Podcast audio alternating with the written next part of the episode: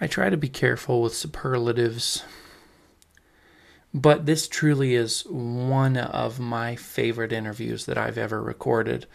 Eric Norcross, uh, who is the host of the Eric Norcross podcast, an author, a filmmaker, and an artist all around, brings the freight and so much more in this interview. We discuss the mindset of marketing your art in a way that I have struggled to get at in any previous interview. And so I'm so excited that he has such a cogent and clear way of presenting his thought process about the importance of art and why it is okay to make money as an artist. So please enjoy my interview with Eric Norcross.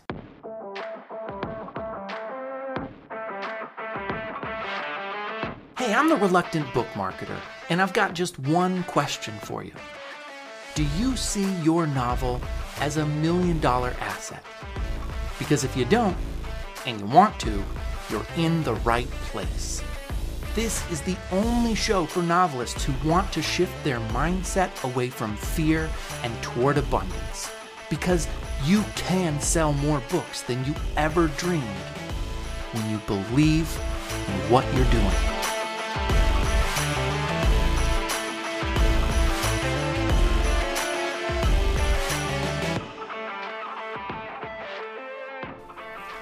Sometimes it's embarrassing to try to raise money.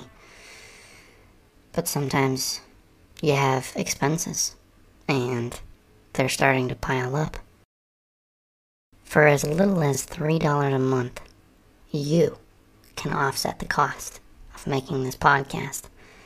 And so the question I would encourage you to ask yourself is Has this podcast been worth a cup of coffee to you this month? If yes, then click in the show notes to my Patreon and sign up for the $3 supporter level of my Patreon to offset the cost of this podcast. It would mean the world to me. And, hey, maybe it would mean the world to you. You know, I've always considered myself a writer first and foremost. It informs everything I do. Uh, the one I'm most desperate about is filmmaking. And, and there's a big difference between being desperate about writing and desperate about filmmaking. When you go on writing Twitter, there's a lot of desperation to getting published. I don't care if somebody else publishes me or if I publish myself. Mm. That's probably one of the reasons that uh, I don't engage in as many conversations on there uh, as I probably could. When it comes to filmmaking, though, I desperately want approval. Like I want other people's money so that I can make my movies. Um, and, and one of the interesting things that just happened this morning was I finished the second galley this month for two books coming out in August, uh, autumn. Okay. Uh, this galley is for a book that that is a mix of mixed media artwork and verse, some essays, and some of the work in it like some of the visual art in it is a mix of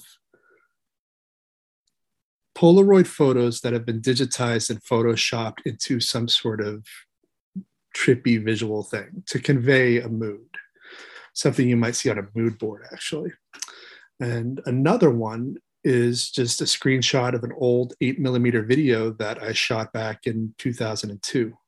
And there was a vibe to that. So I was photoshopping that. Now, these are ideas that I'm not going to write about because there's nothing really to write. They're just a mood. Mm-hmm. And this same logic applies when I decide that this story is better served as a screenplay or that story is better served as a short story. Uh, and you know, I, I, remember I sent you two actually uh, and the reason I sent those to you was because mm-hmm. I don't write short stories. The fact that I even got those out of me, yeah, uh, impressed me to a point where I'm like, oh, so some of my stuff can apply to this format. Mm. I'm very experimental, and I'm very much a, a soul searcher in regards to creativity. That's why it's such a mixed bag. Your sort of indifference is unique and it's interesting to me. Talk a little bit more about why you don't care whether you publish yourself or someone else chooses to publish you. Well, the reason is because when it comes to writing, 80% of what I do is of uh it's a, it's a sort of form of soul searching. Mm-hmm. Most of the time, I'm not even going to turn out something that I consider publishable. Uh, when I do, I if I come up with a story or a novella or poetry collection and I'm like, I'd like other people to see this, at that point, I'm going to want to be in complete control. I consider myself more of an entrepreneur from that standpoint. Okay, how do I take this thing and turn it into product? And I honestly, I think more creative people should be entrepreneurs in this regard. I think it's it's better for the future of the business if everybody start thinking like a publisher. Yep. When creating, think like the artist. When it becomes time to turn that work into a product, then you start thinking like a publisher. Okay, what do I got to do to make this presentable to somebody other than me and my beta readers? And that's something I advocate for in my podcast. Like that is the number one thing. And and what and when I have authors on who are published traditionally, like next season, my next season starts in September, and the, my debut episode is going to be with Avi, who's one of the most prolific published authors on the planet. I mean, he had he released two books just last year alone. Mm, I think yeah. he had something 80 or 90 on the market. That's crazy. Uh, he doesn't self-publish. He doesn't need to. Um, and when I would ask him technical questions about the publishing process, th- th- they evidently have to be cut out. They were had they had to be cut out in season one when I had him on, and they're going to have to be cut out now because he just doesn't know. and so, yeah. and so, I think though it's important for young authors to know because that's the only way we're going to be able to open the industry up. Because right now, you know, I, I, live in New York. I am surrounded by industry people, mm-hmm. and it is one of the most closed off environments yeah. What any art really, whether you want to be a gallerist and an artist in the gallery scene, if you want to be in film, if you want to be in publishing, all those fun stuff that could pay off if you do it really good. That's all who you know. And, and the only way we're going to sort of reset the industry is if and this is something I advocated for in my MFA program. It's something I complained about in film school. And the reason I say advocated for versus complained about is because I was so young when I went to film school, I didn't know it's something I had to advocate about. Yeah. But I did complain like, why aren't you teaching us how to raise funds? Why aren't you teaching us how to get insurance or how to drop contracts? Like, you should be doing this. this is what film school should absolutely be. Yeah. In my MFA, I'm like, why aren't you teaching us how to build out a galley, how to do page layout, how to do marketing, how to find an audience? And no one really had an answer. The only the only programs that do that are the ones that are so hard to get into that they're they're on everyone's top five wish list of MFA programs. But of course, every program should be teaching you this stuff. And so ultimately my podcast is to take up some of that slack and and maybe ask published authors those questions and you're doing the same thing i've been listening to your show for uh, most of the summer now and it, it's it makes sense. And it's remarkable that so few of us are actually talking about this stuff yeah i'm i'm excited listening to you because that is exactly what i try to share with anybody who's listening into my show right now is the importance of advocating for your work as an asset. I've been using words that I think probably sound really harsh to most artists' ears, and I'm doing it on purpose.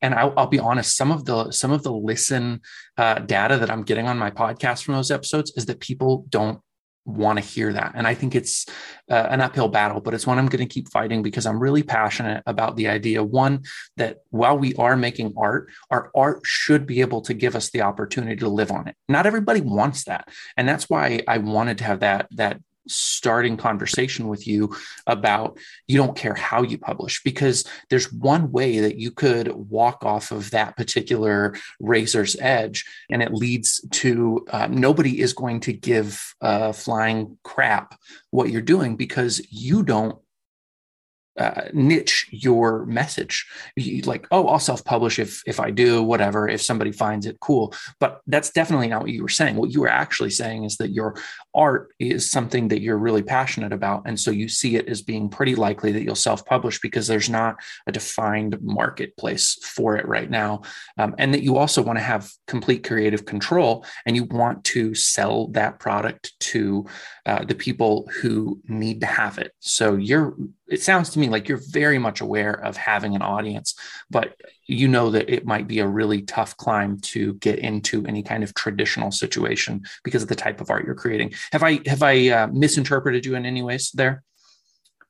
You're interpreting me just fine. One of the things I would I would mention though is doing it this way. It's hard because essentially we're breaking paradigms by doing it this way, uh, and we're also not really falling back. There's no fallback. There's no safety net. When you're an entrepreneur, there's right. no safety net. And so there's a, a, mentality shift that will happen in this process where you're going from the mentality of an employee. And if somebody else publishes you, you're essentially, you become an employee. And while it's very safe money for the most part, you know, you'll get your, your deposit and then you'll get residuals later on once they make back that deposit that's a pretty safe mm-hmm. format if you can get it.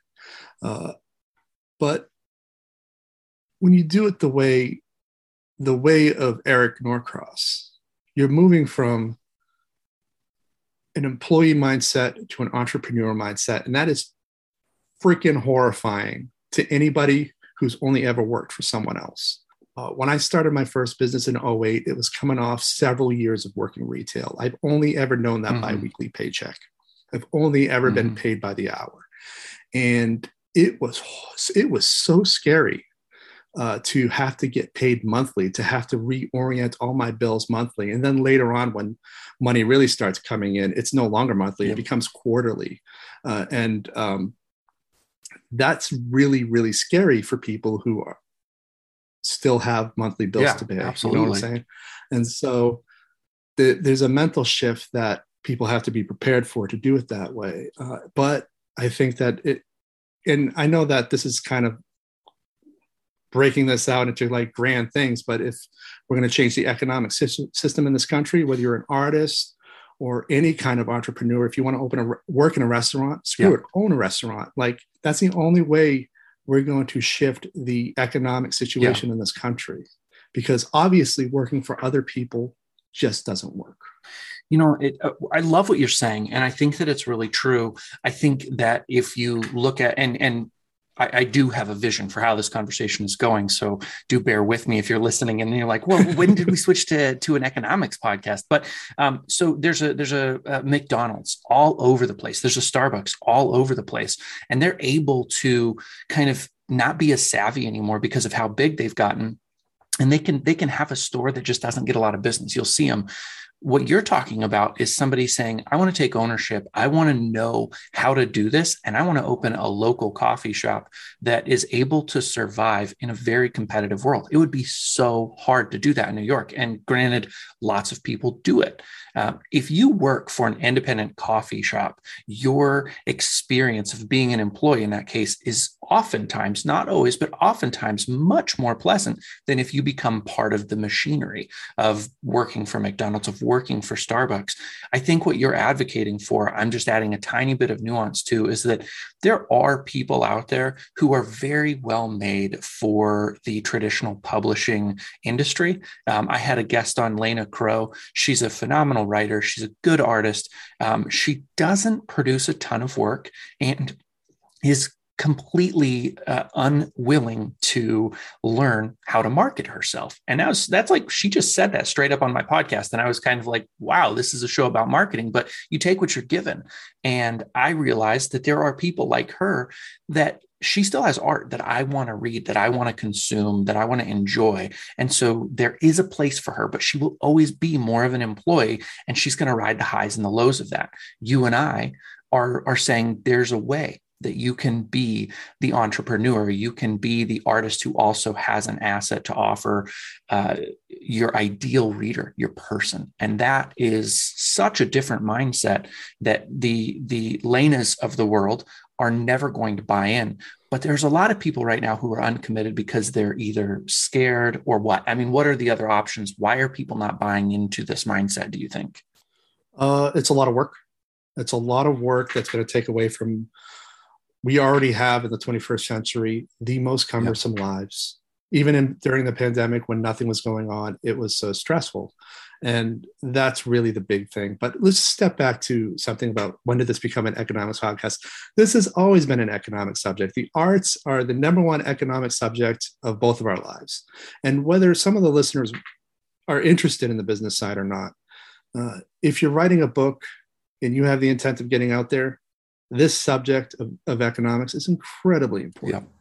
Yeah. Uh, and yeah, I just, uh, that's it nobody's going to listen to, I, I just feel like nobody's going to listen to a podcast about publishing and and writing books if if they're not mm-hmm. genuinely interested in how do you get your books out there and how do you function as a creative mm-hmm. professional uh, and on the authors who just will never ever do it this way yeah that's great as long as you're happy i'm a guy who just wants to do things my way and and find a way that works for me and that's it. You you mentioned uh, in terms of why people maybe aren't embracing this entrepreneurial uh, mindset that that we're talking about. And yes i agree it's a ton of work talk to me a little bit about the confusion of the work though because i know that you are well versed in in this area um, you didn't launch your podcast uh, to 10,000 raving fans. I didn't launch my podcast to uh, 50 raving fans. And you have a YouTube channel. Uh, you have a bunch of work that is accessible to people. And I know that you are not getting massive uh, influx of people consuming it. So I want to know about the confusion because I have it. And I'll be completely transparent and say sometimes I don't know what work I should be doing to get more people putting their eyes on the podcast or the books or things like that. Um, that's a real barrier to entry, I think, too, of being an entrepreneur. What's your experience of that? Everything that's out there is through is a trial and error thing. Even the podcast episodes. Last season, I introduced the UFO subject on the podcast, which has absolutely nothing to do with my brand or everything I'm trying to achieve with the podcast, but it has everything to do with one, my secret, my super open secret obsession with UFOs, and two, I need to build uh, a subscribership on YouTube. I really want to do that. You know, I've been on YouTube on and off since the year it was founded in 2005. And I've really not made any headway with it. And I think that's because I wasn't doing that trial and error thing where I just throw everything out there and see what works. The the UFO thing, it worked. I got hundreds of subscribers out of that much more than any other uh, arts episode of the podcast. Uh, does that mean it's a, UFO podcast now? Absolutely not. Does it mean I'm going to do them, keep doing them from time to time? Yes, it does. Because if that, if the next UFO episode can get me hundreds of more, that's great too. Um, and those are also the people who stick around the longest. I found, but then there's also home video stuff on there. There's archival stuff. There's you know it's it's a mixed media channel. Everything is is there for a different audience. And as i say in the intro of the channel like go by the playlists because if you're only interested in the podcast there are playlists for the podcasts. If you're only interested in my film work there are playlists for that too. Um, and everything everything has a different audience uh, one of the one of the interesting things you brought up was that I am in New York, the most competitive market in the world for pretty much everything. It's probably the second most competitive for film, with LA being the first.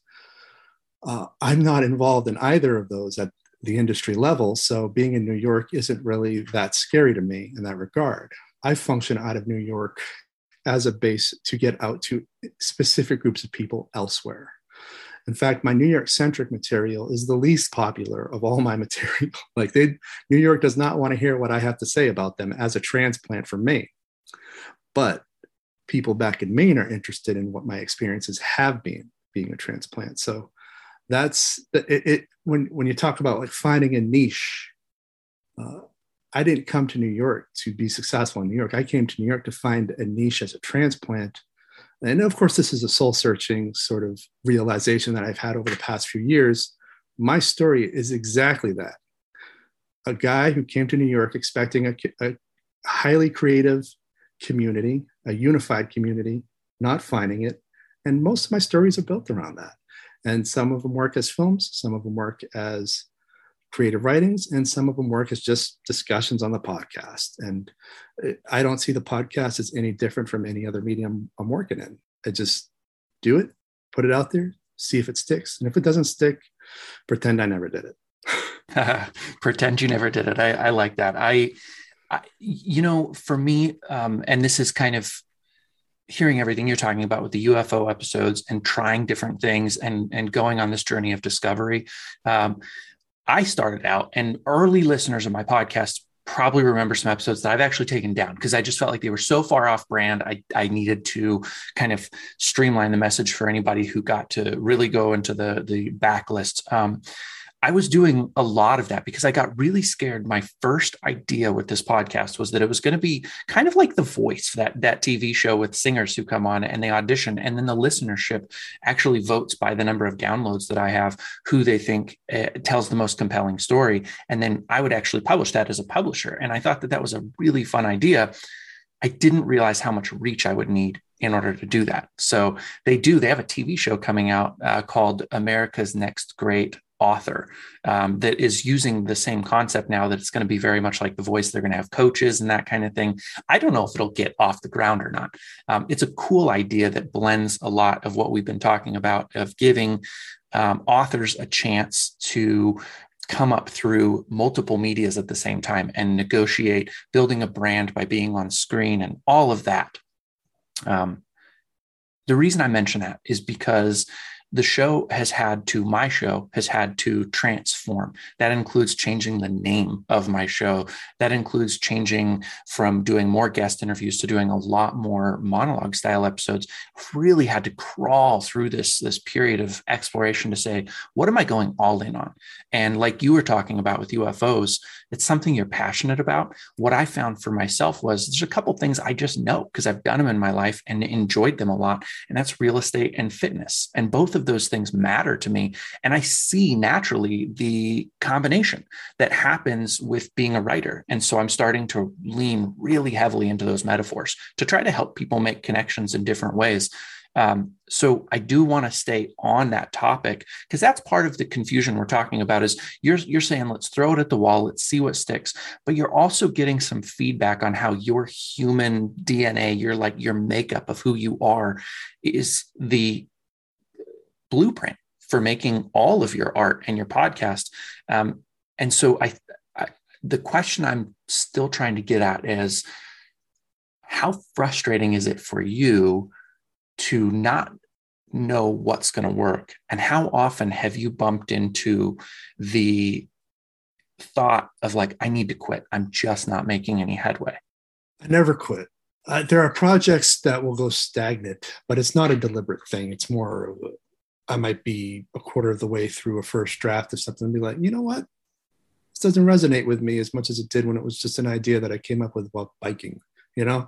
Or uh, I had this project that I, that's been going on 20 years now. It's it started out as a screenplay, then it became a teleplay, then it became a graphic novel, then it became a hybrid novel graphic novel. And I don't know what what it's supposed to be yet but I know it's a good story and I know that I can that I have a personal stake in it because it's about some relatives that I never got to meet because they died before I was born and there's a time travel component to it. And I know that that kind of story not only would work on the market it, it, it would also just be really rewarding if I could figure out what the final format of this thing is going to be.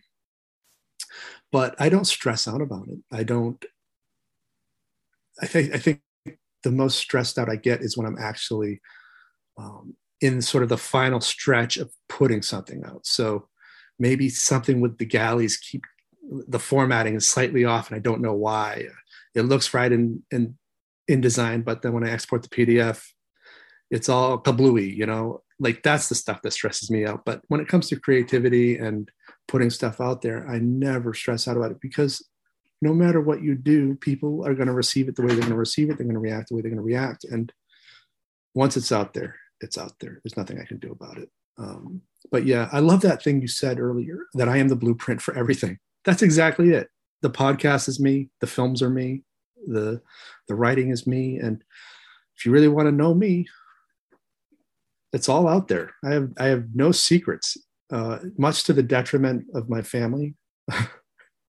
there are no secrets, um, but it's this is what it is. Yeah, I, I relate to that. I was um, we had the uh, Burke County Fair here in town last night, and so uh, my kids did the tractor pull, and we're kind of hanging out in this area, having a few drinks, and is the night as the night goes on like i become more comfortable with strangers and i find myself telling stories about you know who i am and the things that are interesting to me. And, and i wake up this morning and i'm thinking back over those conversations and i'm like well maybe i'm embarrassed that i told a stranger these things about myself. But i realize this is what we do as artists and getting over that sense of shame or embarrassment when we share things uh, we're doing a tightrope act here of trying to share as vulnerable as we can as vulnerably as we can in order for people to be able to dive deep because that's what has to happen for this to transfer over. We were talking about metaphors earlier, um, UFOs possibly serving as a metaphor for you at some point, real estate serving as a metaphor for me, but also like the brokenness of my life is a metaphor for what it is to be an artist. And this this mindset game that we have to play to be serious entrepreneurs about it, that is really challenging. You have to accept all of the goodness that you bring to the table and all of the flaws Talk to me a little bit about your perceived flaws and and how those become potential hindrances to moving forward and succeeding in getting your art out to the community. I'd say there's no real filter beyond the creative the creative sort of process. And that's that i'm willing to write and talk about basically any truth. Um, and you know, my mother, who I haven't talked to since like 2016, the election cycle, actually, so you can you probably know why, but uh, she still reads my work. She secretly buys it and reads it, and she'll post on Facebook, which um, I'll get sent screenshots since because we're mm. not connected on Facebook either. Relatives will send me screenshots of what she writes about my work, and there's a short story I'd mm-hmm. sent you called Fritz she read that thing. I, at least I'm pretty sure this is the one she read. Uh, we we don't know for sure because she yeah. never titles them, but she called me evil oh. for writing it. That she's sure that I was possessed by some wow. demonic entity because I wrote this story, and you know it is what it is. You grow up with a mom who's really, really like just out there mm-hmm. when it mm-hmm. comes to religion. It's going to happen. But also, what's going to happen is I'm going to take that that diatribe and all of the comments that her friends posted, and I'm going to turn it into mixed media art. If that mixed media artwork derived from her Facebook conversation railing against me and my story, calling me evil, ever gets out into the world, um, yeah, who knows? I, I could make things worse for me, or I could. I don't know. I don't know what the yeah. alternative is because I think in terms of her reactions for stuff like that. So um, one one of the one of the other things too is I am such a, a purist when it comes to art that when it comes to collaborative art, especially my film work, I find it very difficult to budget for the mm. things I should be budgeting for. So I might cheap out when it comes to the budget for mm. hiring certain people, only to have that kick yeah. me in the ass later on. Oh, I don't have enough to actually finish this aspect right now. So oh, we're delayed another six months or something like that. But that's all technical. I, I do think it does. I mean, there's a there's a conversation to have possibly uh, here in a moment, but I, I want to stick with family because family is a is an interesting piece of our mindset as well in terms of being artists. Um, mm-hmm. I have a similar experience. Uh, my my father and his wife are missionaries uh, and they have very firm beliefs about the world. And I think I've not lived up to so many of their expectations about who I should be. Uh, I can just list all kinds of things that they would disagree with. And I've been fairly transparent, especially when I guest on other podcasts. I, I often will talk about how family issues, uh, as well as friends, have really impacted my uh, my writing, my artistry, and self confidence. I think that's the worst thing is even though you're able to see very clearly that somebody in your family is means no good to you and, and doesn't want you to flourish, you still feel tied to their opinions and it can make it difficult to do the work. So cutting them off sometimes seems like a, a decent choice, even though it's pretty heartbreaking.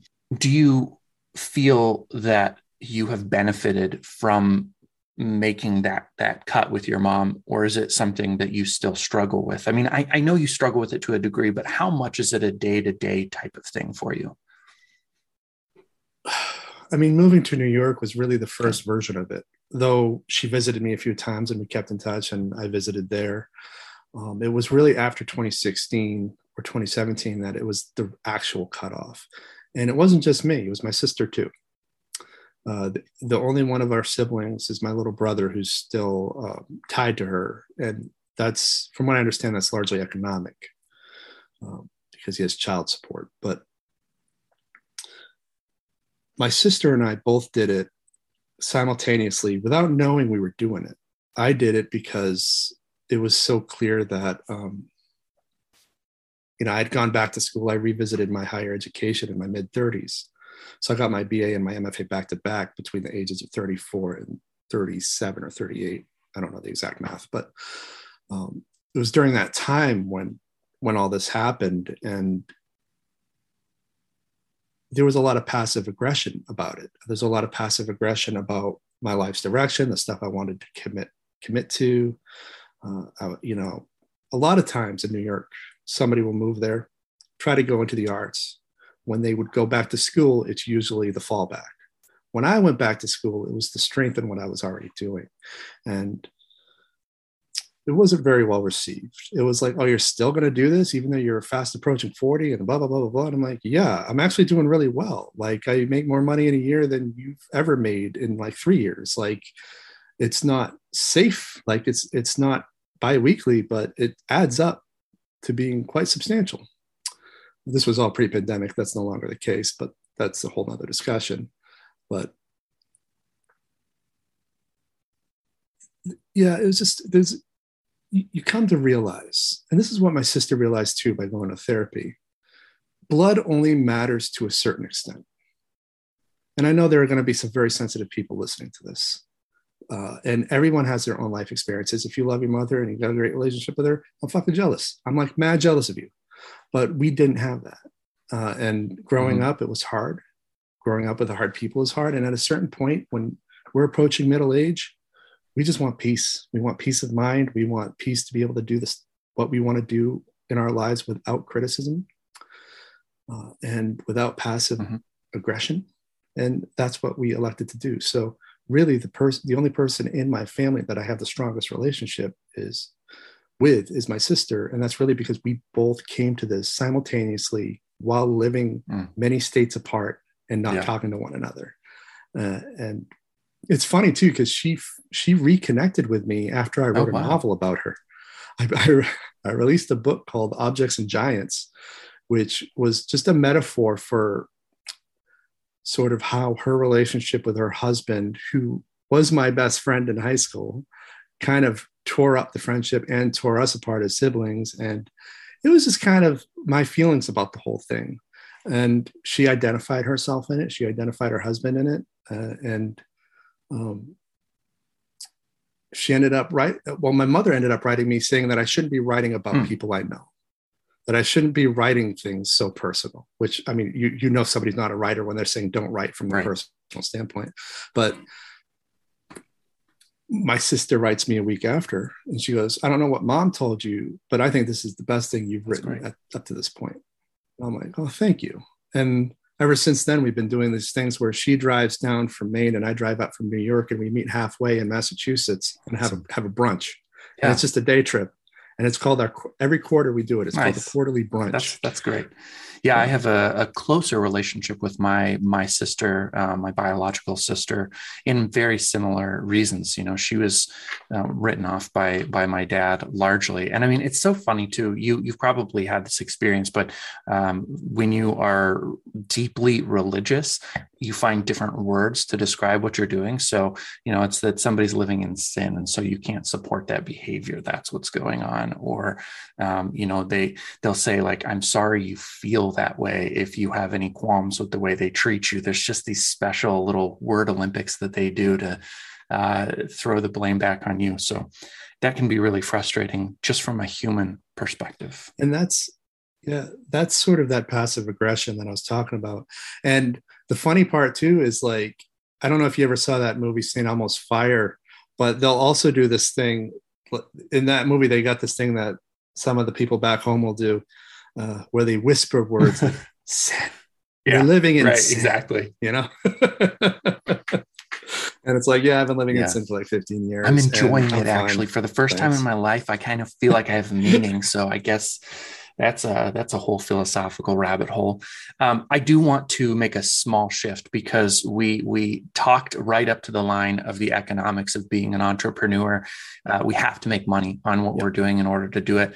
Uh, I found myself, and I reached out to uh, a podcaster that I'm hoping she will guest on my show. I have no business being on hers, but I think she might benefit from being on mine and has something definitely to share.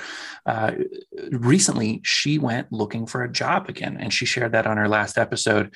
And this whole past week, I have been uh, secretly kind of looking into land flipping again because I'm not making the kind of money I want to. And I literally started just taking a list down of the things that I'm sacrificing that need to be attended to. So uh, a vehicle that we need. And I'm tired of dipping into savings to take care of this. I've got the money for it. I, I quit my job to, to focus full time on this, knowing that even in a worst case scenario, I had 36 months of, of time to build a ramp, but it's going a little slower than I wanted to. Um, I need to fix the upstairs. I need to insulate the roof. I need to finish a room so I can get my kids spread out. Like there are a lot of things on my list at this hmm. moment that I can't attend to. And so I was like, if I just start like doing 20 hours of real estate a week again, I can bring in the money for this kind of stuff.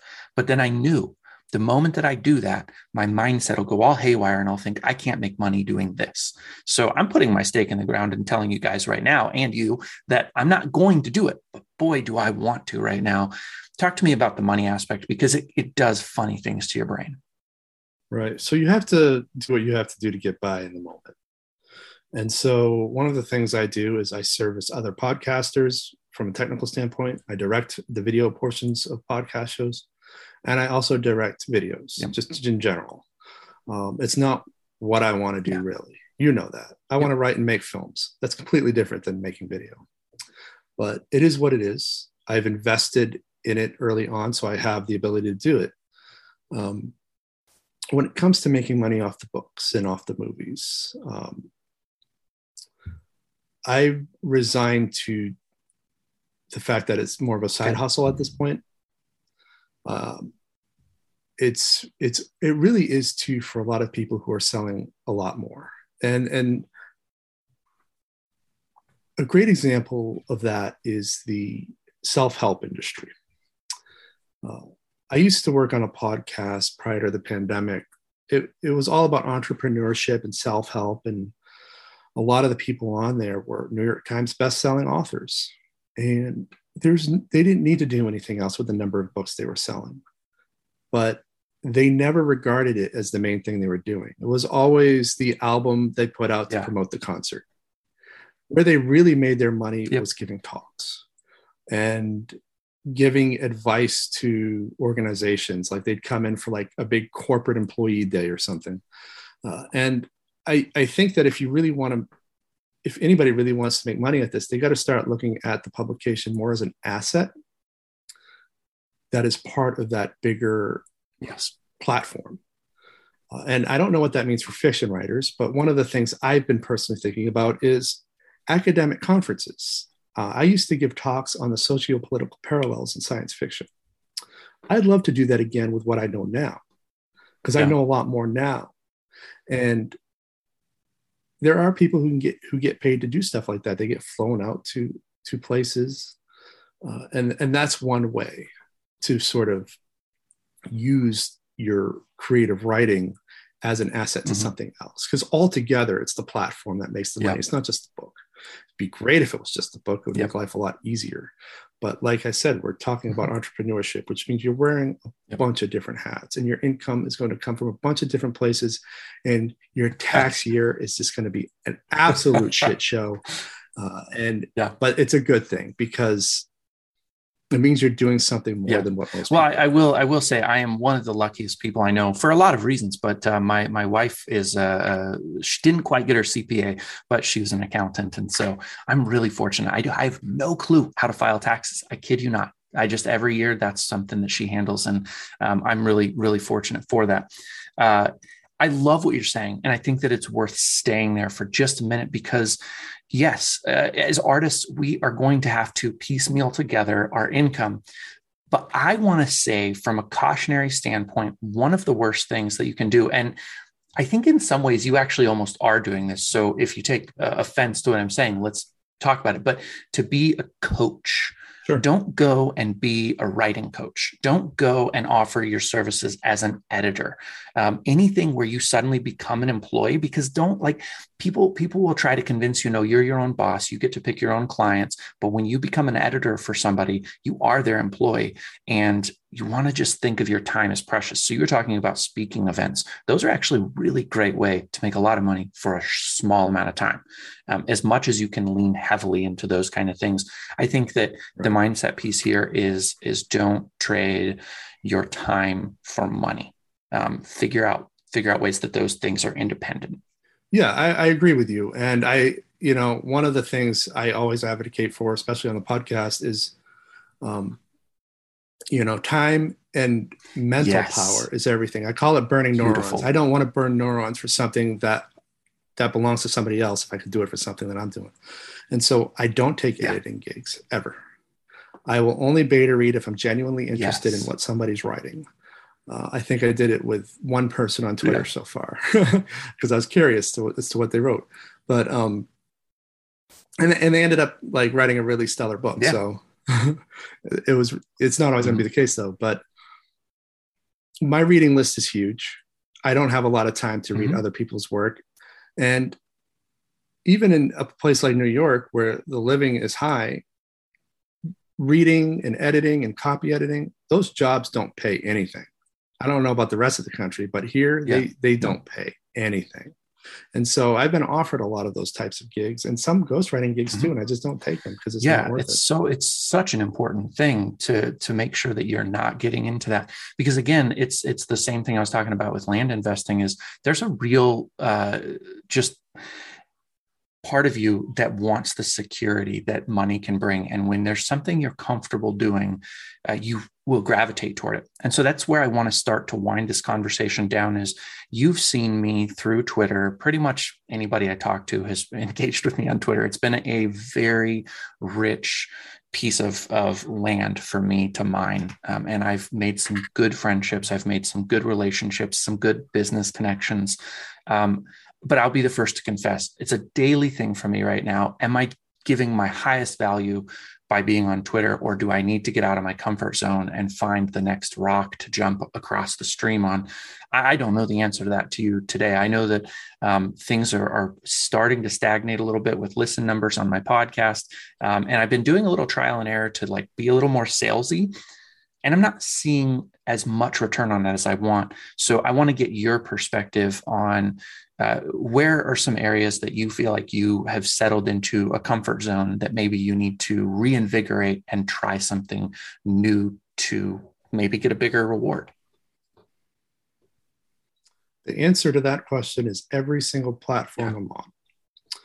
Uh, once you fall into a comfort zone for any one of them, what you're doing is going to be outdated by the end of the day. I've already seen a, a, a slowdown with Twitter. The things that got me my first 500 mm. uh, followers yep. no longer work because um, people become hip to it and they do the yes. same thing. And uh, it, it's, the, it's the age old thing. Once some way, once somebody figures out a way to raise money, that Yes. door is automatically closed. And it's the same thing on social media. Uh, once you figure out how to get a few Instagram followers, it only Yep. worked for a couple days. Um, and so, really, all the platforms you should be constantly trying to reinvent.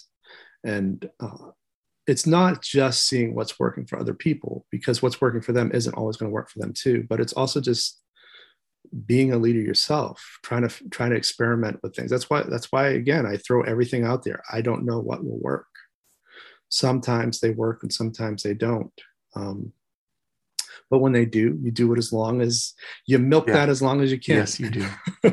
then you try to do the next thing.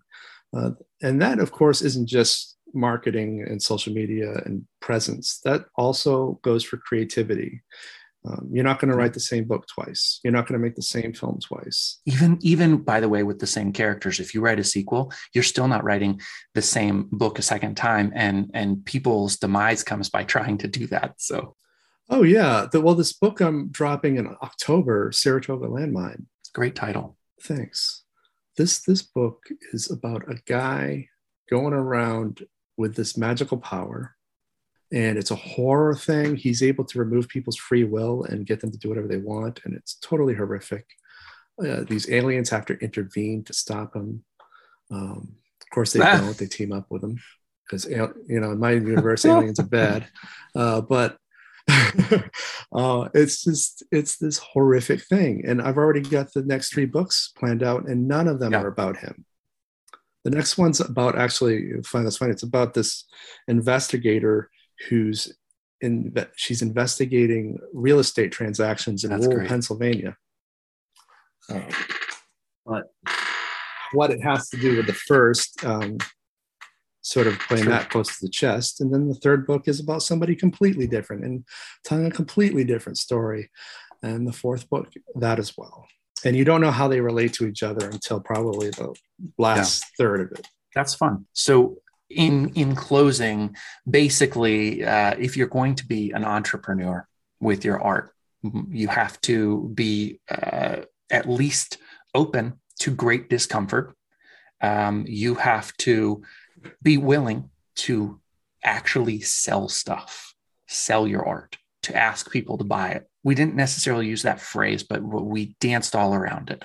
People need to consume your art and you have to be comfortable asking them to do it. You need to patchwork together uh, different ways to make money and the mindset that that will require is an openness to what comes your way so this is my final question for you uh, answer the question and then just launch right into telling people where they can find you um, but for you what does openness look like and and also where is the strangest place that you've gotten the opportunity to use some of your skills at art to make money Is openness just like a metaphorical? What does openness mean to me? Yeah, I think so. Yeah, I mean, like, uh, how how have you practiced it in your life? Because I know I know both of us in the arts. You have to sometimes like it doesn't look like what you think it's going to look like to have an opportunity. Um, and if you're closed and you say like the only thing, um, in fact, I'll borrow a religious metaphor um, since we we both have that background. There's that joke about the guy whose boat breaks and he says, "God, please uh, rescue me." And, and a little while later, a boat comes by and and the person's like, "Here, get in," and he's like, "No, I'm waiting for God to rescue me." And then you know, a while later, another boat comes along and and he, and they're like, "Here, get in," and he said, "No, no, no, I'm waiting for God to rescue me." The third time boat comes by, he says no. He shortly after that drowns, and in heaven, um, he's talking to God, and God is like, "I sent three boats, dummy." You know, so this is the idea. I, I, I'm being a little bit joking about that, although it is sort of funny in its way. Um, is openness looks different. If you think that you're going to get a six-figure publishing deal, for example, and that's the only thing you're open to, this is going to be a grind. I promise you. But mm, finance for your projects can come from some strange places. And I just want to hear kind of your mindset Right. on that and maybe where the weirdest places that, that you got that opportunity. What can I learn from it? I am a life lifelong learner, and this is the reason everything, like you said, I'm the blueprint for everything. Which I'm going to totally use that for now on because I think that that is the perfect way to describe me. Uh, what can I learn from doing this? What can I learn from creating? What can I learn from putting it out? What is the what? Anything. It doesn't matter. Uh, everything is all about what can I learn because all I can take with me for all I know is what I've learned. We don't know what comes after life, if anything at all. We sure shit know that we can't take our art with us, but we can take what we, if there's something, we can at least take what we learned from creating it. And so, again, I always go to the big picture, the philosophical picture of reality. If there's anything, and I'm skeptical that there is, but if there's anything beyond life, the only thing we can take with us is what we learned by creating it. Yeah. It's beautiful. That's that. That's what I'm open to. And where can people find uh, your your artwork? So uh, I have, you know, like everyone else on this podcast, I have an Amazon authors page where all my imprint books are available. Uh, I have two films streaming on Amazon Prime and a few other platforms uh, Fractals and Death and Life, which are sister art house films. And they're about the art life and sort of coming to terms with a world hostile to the arts. Uh, all of these links, all of these pages you can find through my website, ericnorcross.com. Perfect. I will link to your website and any other interesting things I find as I am deep diving into you. Thank you so much for listening. If you enjoyed today's show, do me a big favor right now. Click on the follow button in whatever podcast app you're listening on. That way you'll get notifications every time I drop a new episode. And if you still can't get enough, you can go to the show notes, click the link for my newsletter, and sign up today. I'll give you one to two interesting pieces of content every single month that you won't hear on the podcast or find laying around on the internet.